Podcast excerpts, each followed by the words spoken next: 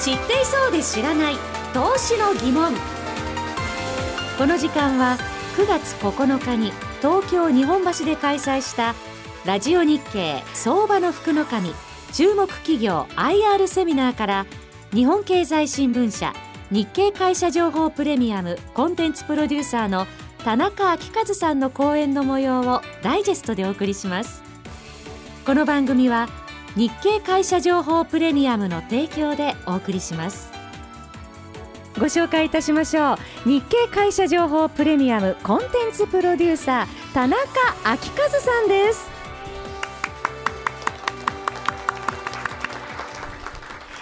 えここで田中さんご紹介させていただきますが田中さんは日本経済新聞で証券部キャップデスクニューヨーク駐在日経ネット編集長などを経て現在に至ります。マーケット企業の取材歴は30年。この30年のご経験から本日は投資のヒントをテーマに知っていそうで知らない投資の疑問と題してお話しいただきます。それでは田中さんよろしくお願いいたします。ご紹介に預かりました田中と申します。で、今日はですね、えっ、と、知っていそうで知らない投資の疑問ということで、タイトルを掲げさせていただきました。実はちょっとですね、まあ、嫌味じゃないんですけれども、えー、やや挑戦的なこれタイトルになってるんです。お分かりでしょうか？知っていそうで知らないっていうのはですね要するにみんな使ってるし分かってるつもりだろうけれども実は知らないんじゃないですか？よく分かってないんじゃないですか？という意味を実は込めてるんですよね。で、実はですね、なんでこういう設定にしたかというと、おそらくラジオを聴いてるここに来場者の皆様っていうのはですね、おそらくですけれども、一番リテラシーが投資に対するリテラシーが高い方が平均値として集まっていらっしゃるというふうに考えておりますし、まあ、あの主催者側からもそのように受けております。だからですね、だからこそ逆にその、いろはを学ぼうとか、ことはじめとか、そういったものではなくて、知ってますかっていうような話で、ちょっとこういう問題設定をさせていただきました。まあ、でもね、経験者でリテラシーが高かったら、神様にすがるなんていうのは、なんか変な、微妙な感じもしますけれども、まあ、そういうことで、ですねちょっとテーマをですねどういうふうにしようかということで、いろいろ考えてきましたが、当初、ですねちょっといろいろ考えてたのもあるんですけども、やっぱりあの新聞社的に言いますと、今、一番ホットなテーマについてですね、えー、からお話をするのがいいんじゃないかということで、ちょっと私は最近のテーマをこうピックアップしてみました。もう今のテーマは何かというと、もう言うまでもなく、災害ですよね、天災ですよね。あの40度を超す最高気温になったり、それから豪雨、それから台風、地震と、もう本当に週単位で災害に見舞われているということなんですが、その中で今日お話に引っかかってくるようなテーマをですね、キーワードを少しここに並べてみました。まず一つが全域停電、あの北海道全部が停電してしまったということですね。そんなことあり得るのかという感じなんです。私も実はあのニューヨークに駐在している時にですね、ブラックアウトが起こりまして、北米大停電といって、まあ、コネチカット、ニューヨーク州全部停電したんですよね。で、しょうがないんで、会社で夜明かしたんですけども、やっぱりあの全く通信が不能になりまして、で最初はテロかとかいろいろもう大騒ぎになったんですけれども、あの幸いテロの後にそこれが起こりましたので、会社のビルが全部あの補助電源を使用しておりまして、なんとか乗り切ったというような感じではあります。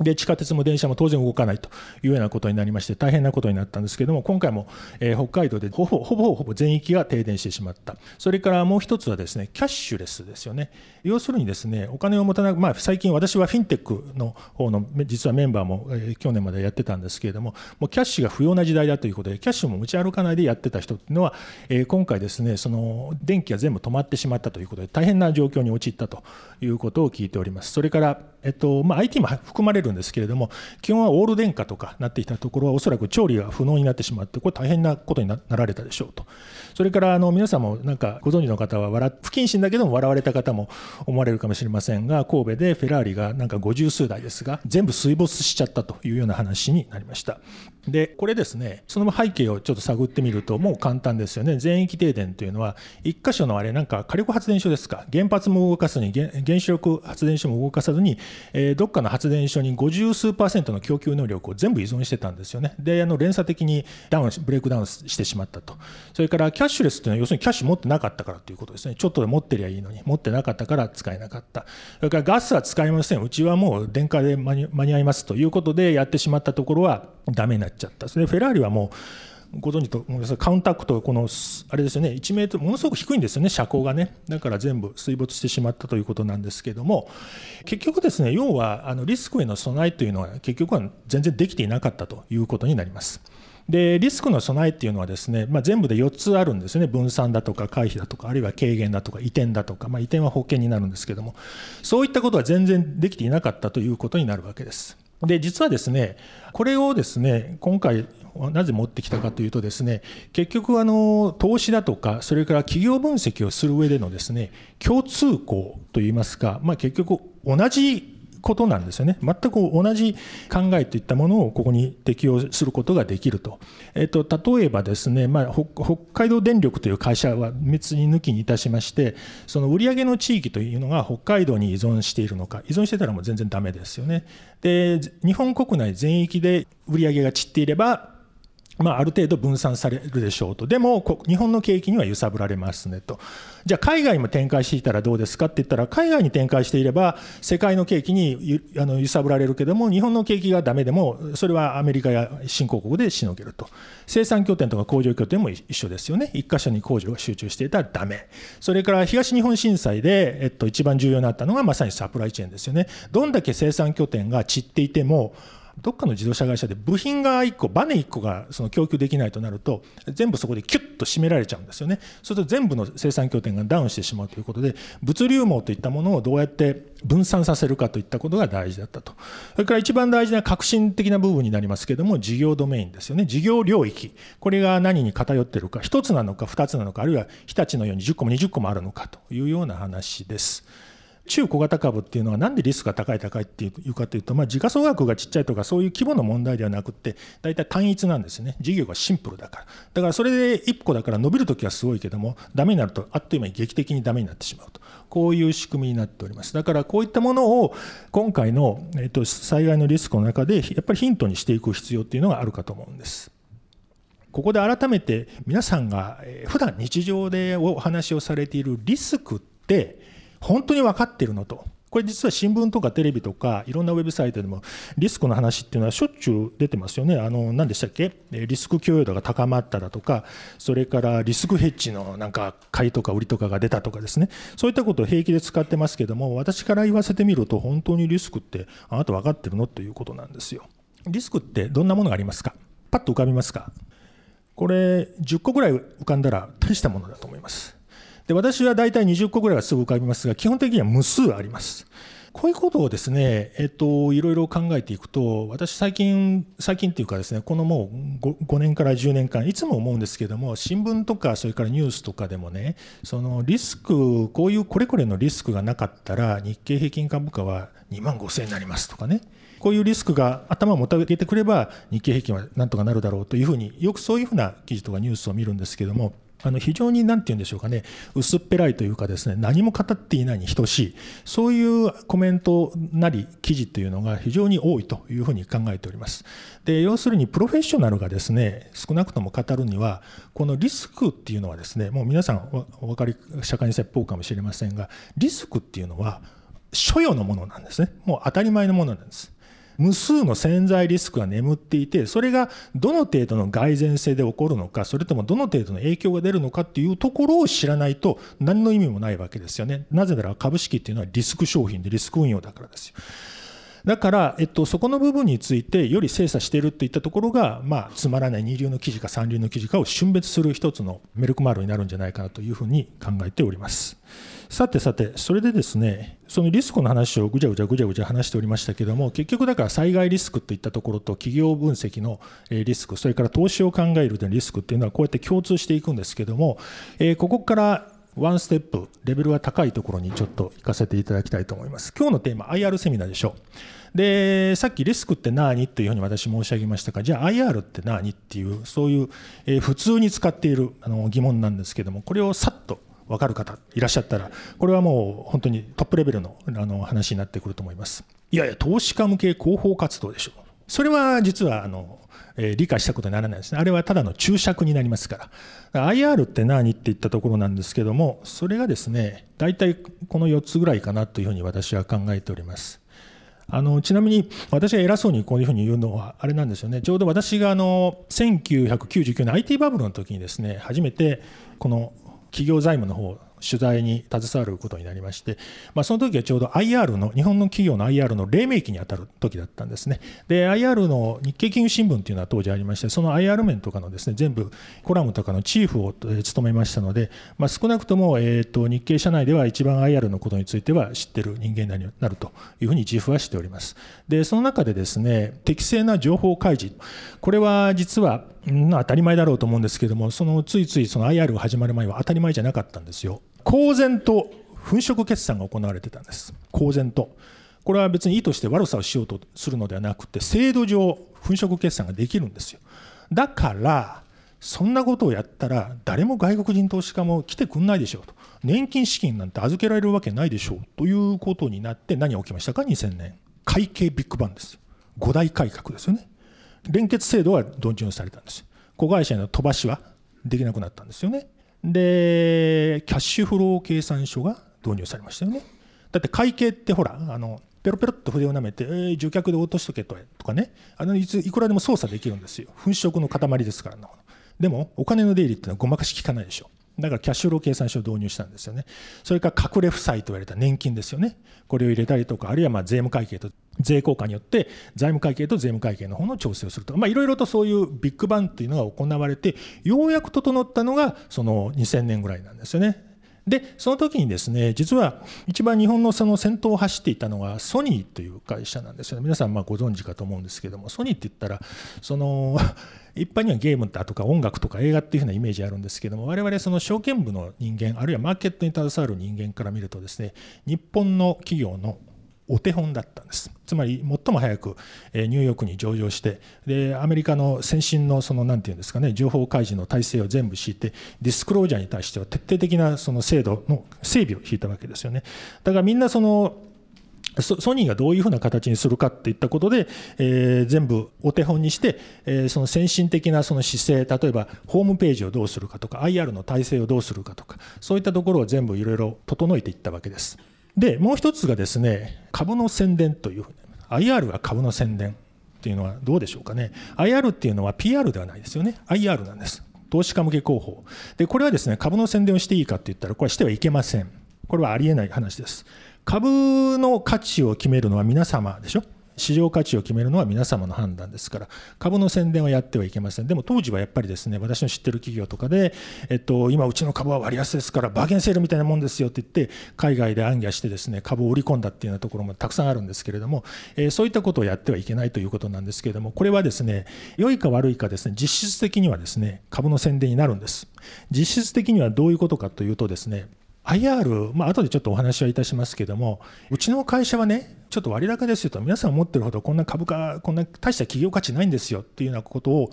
おっしゃる企業があったら、私は賞賛の拍手を送りたいんです。でも残念ながらおそらく0%だと思います。一社もないと思います。今、うちの株価とかあの時価総額こんだけだけども、それはちょっと行き過ぎだと、うちの実力が考えると、これぐらいのものが妥当ですというふうに言ってしまえば、それはものすごく素晴らしい IR になるんですけども、基本はですね、多分ですね、何かしらのマーケットに対する企業評価への不満が会社の方にあるはずなんですよね。その裏返しが IR だということになるんです。で、そういうふうに言い切っちゃっていいのかどうかということなんですが、まあ、あのちょっと後で紹介しますが、まあ、この本の方にはですね、私、ちゃんと書いておいたんですけども、その定量的なデータっていうのはないんですよ。その IR に積極的な会社が、えー、ものすごく株価が上がりやすいかっていう定量的なデータはないので、でもおそらくそれに近いものがあるだろうということで、一生懸命この本の執筆にあたって、いろいろちょっと IR 関係のところを調べてみたところですね、えーと、日本 IR 協議会で IR 有料企業賞、あるいは IR 大賞っていうのを毎年選抜してるんですよね。大体、え7社から10社ぐらい選抜されるかと思います。で、このパフォーマンスをですね、私全部調べたんですよね。前後のパフォーマンス。で、やっぱりそれでいくとですね、80%ぐらいかな、8割ぐらいの会社は断然アウトパフォームしています。日経平均株価だとかトピックスを大幅に上回ってます。で、これはやっぱり IR に対して一生懸命やる会社っていうのはですね、まあ、あのセミナーを開くこともそうなんですけども、皆様が投資判断に迷っているときに、その投資機会の提供、まあ、買うか、本当に買うかどうかは別にして、投資機会のやっぱり提供することになりますので、これは資金流入場につながりますよね。というわけで、やっぱりそういうところで IR に力を入れている会社、IR で一生懸命なんかこの場で来てお話をされる会社っていうのは、やっぱり実質的には、基本的には株のパフォーマンスマンスが良くなるという意味では、まあ、宣伝に近いものがあるのかなというふうには思ってます。だからあれですよね、あの赤裸々にあからさまにうちは安いですよっていうふうに言っちゃったらだめなんですけれども、えー、まあ一つそういう意味では注目して間違いはないかと思います。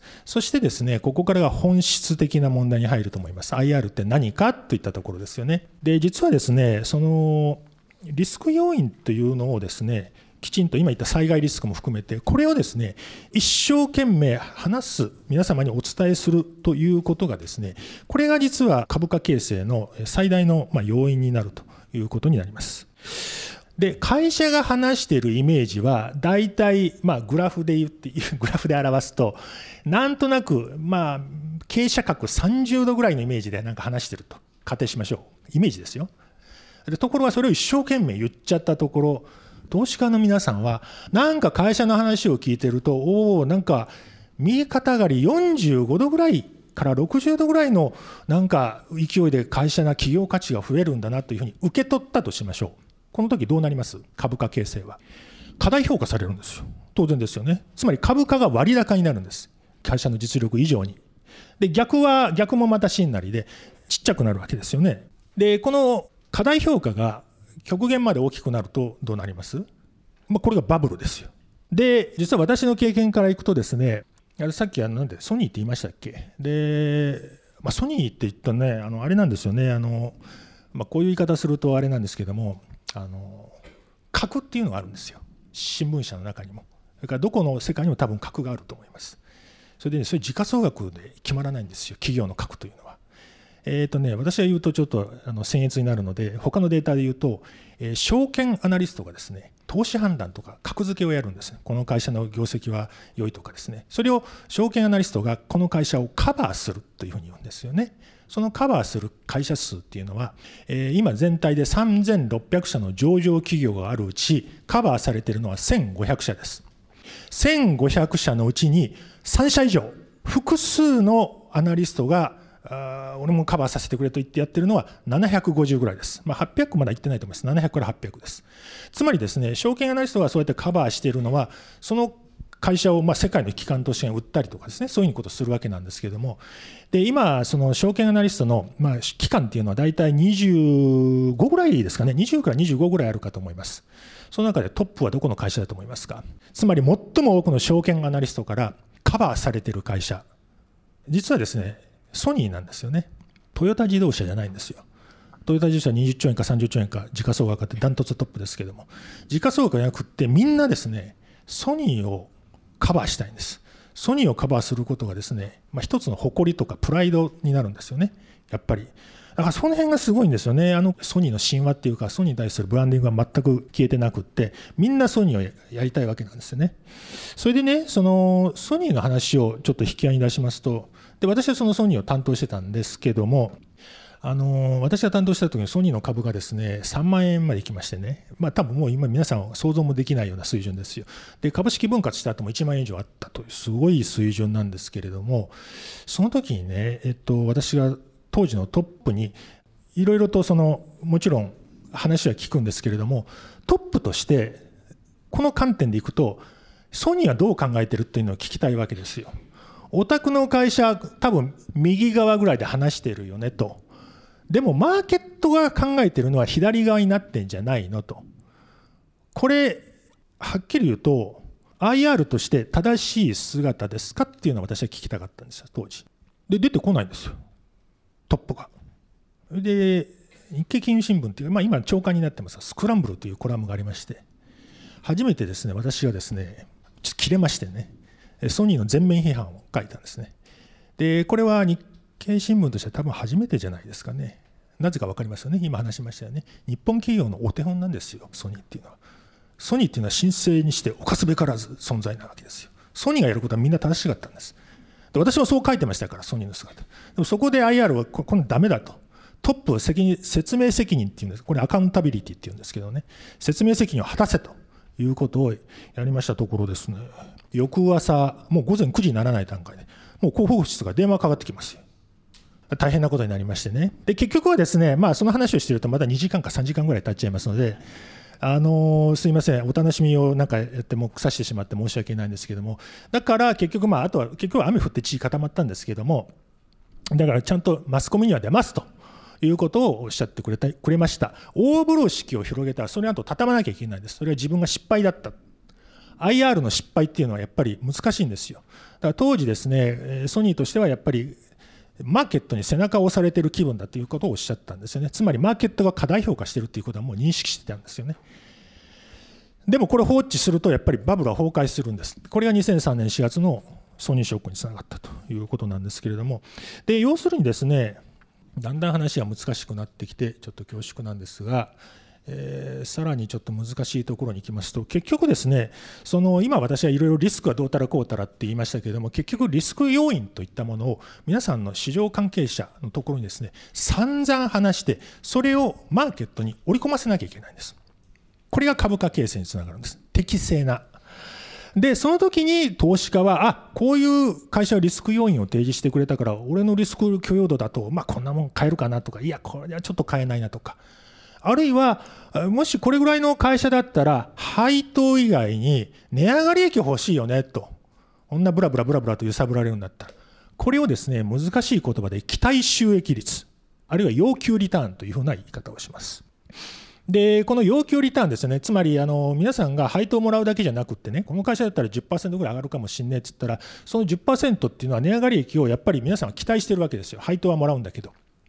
で、そうであるならば、そうであるならばですよ、会社にとってはそれどういうことですか？会社にとったら逆に投資家からそれだけの要求リターンを受けているということを当然認識しているはずですよね。そうするとそれは分かるでしょ？それを実現しなきゃいけないからそれってコストでしょうと。で、えー、バランスシートで言えばね、バランスシートで言えば、確かにあの負債のところっていうのは銀行さんにですね利子さえ払えばいい見えるコストなんですけれども、資本コストっていうのはですね見えませんね。この見えざるコストを会社側が認識しているかどうか。でもそのコストを醸成するのは会社側がリスク要因を投資家にねじ込ませることでしょうと。それって何って、それが IR なんですよ。それでですね、この ROE のところでですね、これまあ ROE って言ったらあの大体一番分かりにくいのはそのバランスシートのね概念のを分母にとって、で E は損益計算書でしょ？だから分かりにくいんですけども、私は全部バランスシートにすると分かりやすいということで、皆さんもひょっとしたら分かっていらっしゃる方も多いかと思いますけども、あの資本のところがまあこう増えるわけですよね、儲けの部分で。で、資産のまあ在庫だとか売掛金がまあ増えるわけなんですけども、結局これ増えた部分っていうのはあの厳密には違いますけども厳密には違うけれども増えた資本の部分っていうのは事実上これマーケットに評価されると、まあ、ここがまあ企業価値の増加分という形になるわけですよ。でこの企業価値の増加分というのはどういうことかっていうとそれだけ増やすよっていうことを会社は言うわけですよね。でこれだけ増えるかもしれないっていうことは皆さんが考えるわけですよね。つまりこの部分が IR に当たるわけですよ。つまり、ROE、ROE って偉そうに言ってんだったら、IR しっかりせえということになるわけですよ。で、IR ってリスク要因の開示でしょと。中期経営ビジョンを華々しく語るだけが IR じゃないんですよね。うちの会社は安いとかそういうもんじゃないんですよね。それを認識しないといけないということになるわけです。結局、ほら、ROE を今高めなきゃいけませんよね。ROE を高めるためにはどうすればいいですか？?ROE を高めるためにはどうすればいいですか？簡単ですよ。要するにですね、ROE っていうのは要するに、その皆さんから、投資家から求められる要求リターンがものすごく高いわけです。それを満たさなきゃいけない。要求リターンが6%だったら ROE を8%出せばいいわけでしょ？そうするとみんな皆さんが要求している水準をクリアするから、会社としては胸を張れるわけですよ。会社というか経営陣としてはね。でも皆さんがね、8%とかね、要求してんだって言ったら、非常にどうなります？辛いですよね。会社はあのそんなにそんなに出せる、なんていうんですかね、あの実力もないし、経営者としても不安だと。いった場合はどうすればいいかって言ったら、簡単ですよね。あの資本を減らしちゃえばいいんです。資本分の利益だから。資本分の利益だから資本を減らすと資本コストが減りますよね。だって簡単ですよね。例えば利益が10で、えー、資本が100だと10割る100で10%ですよね。ところが資本を50に減らしちゃったらどうですか？10割る50で20%ですか？ROE 増えますよね。だからあんたらの要求を満たしたでしょって言えるわけですよ。簡単ですよね。これを財務レバレッジっていうんです。それでね収益を伸ばすっていうのも ROE の手だし。それから何て言うんですかね。資本を減らすのも手だし。それからこの増加分をですねどうすればいいですか？増加しちゃったら翌年の資本増えちゃうでしょ？えらいことですよねまた資本コスト上がっちゃいますどうすればいいですか？吐き出せばいいんですよね。株主還元ですよね。もうここまでくれあの分かっていらっしゃる方は、だから ROE っていうのはあまりこだわり必要がなくて、高水準で維持されていれば、あとは株主還元のところをしっかり見ていればいいという形になります。それでですね、だいぶ、えー、話が難しくなってきたんですけども、最後にですね、3分だけ、あのうちのちょっと会社のなんか宣伝をしないといけないので、要はですね知っていそうで知らないとかっていうのは今話したのはかなり実はリテラシーが皆さん高いと思ってかなりのレベルの高い話をしたつもりなんですけども本当はもうちょっと初心者の方っていうのは本当に何も分かんないんですよね。でそういう方が引っかかる実は罠っていうかですね落とし穴っていうのがいろいろあるわけですよ。で例えばですね今言ったこれもそうですけれども、あの ROE ですね、ROE のところの利益割る資本もそうです。それからあの予想配当利回りでなんか銘柄を選ば選ばれる方っていうのは結構多いんですけども、あれもおかしな話ですね、予想配当利回りで選んじゃったら、その業績が良くて増配しそうな銘柄は株価がどんどん上がりますから、予想配当利回りはどんどん下がっちゃいますよね。だから予想配当利回りでフィルタリングをかけると、えー、全然肝心なものがむしろ選べないというその逆説ジレンマに陥ってしまうだからむしろ実績配当利回り重視しなきゃいけないですよというようなそういうようなところも必要ですしそれから PR なんていうのはこれはもうあの皆さんも新聞ではどうしてもですねマーケット全体を俯瞰しなければ長官図として、え、書かなきゃいけないので PR を使うんですけども基本的に PR っていうのは、え、あまり意味がありません。あもうあもう完全なこれ相対尺度になります。特にビジネスモデルだとか、個別企業の成長性でも異なりますし、もう今、外国人が70%を占めておりますから、ほとんど意味ありません。武田薬品とアステラスとかを、ね、比較することは何の意味もありません。みんなスイスのロシアとか、ファイザーだとか、アメリカのメルクと比較するわけです。だから国際比較を比較するときに、日本の PR でどうたらこうたらっていうのは何の意味もないわけですよ。で、景況感でも変動しますし、だから PR っていうのは、そういうことがあんまり重視してはいけませんよというようなことをですね、全部織り込んでスクリーニングできるようにしたのがこの日経会社情報の銘柄クエストというような格好になります。まあ、なので、えー、まあ、あのご関心がありましたらぜひちょっと、えー、伝わっていただければありがたいなということです。それから今日お話ししたのはですね、えっと、ちょっと本を書いておりまして、株で勝つ6つの力というのがありまして、まあ、あの今みたいに Q&A 方式、演習方式ですね、これで111問あの作っておりますので、まあ今日お話をしたのはそのうちの4問から5問ぐらいということになりますので、まあ、残り105、6問、えー、もし何か勉強したいなっていう方がお見えになったら、ちょっと本屋さんを覗いていただければありがたいかなということであります。はい、それではですね、えっと、私の硬いちょっとお話、できるだけ砕けてお話ししようかと思ったんですけども、どうしてもあの日系の人間がしゃべりますと、このようにカチンカチンのお話になってしまうんですけども、本日はどうもご聴講ありがとうございました。ありがとうございました。お話は日経会社情報プレミアムコンテンツプロデューサー田中昭和さんでした。ありがとうございました。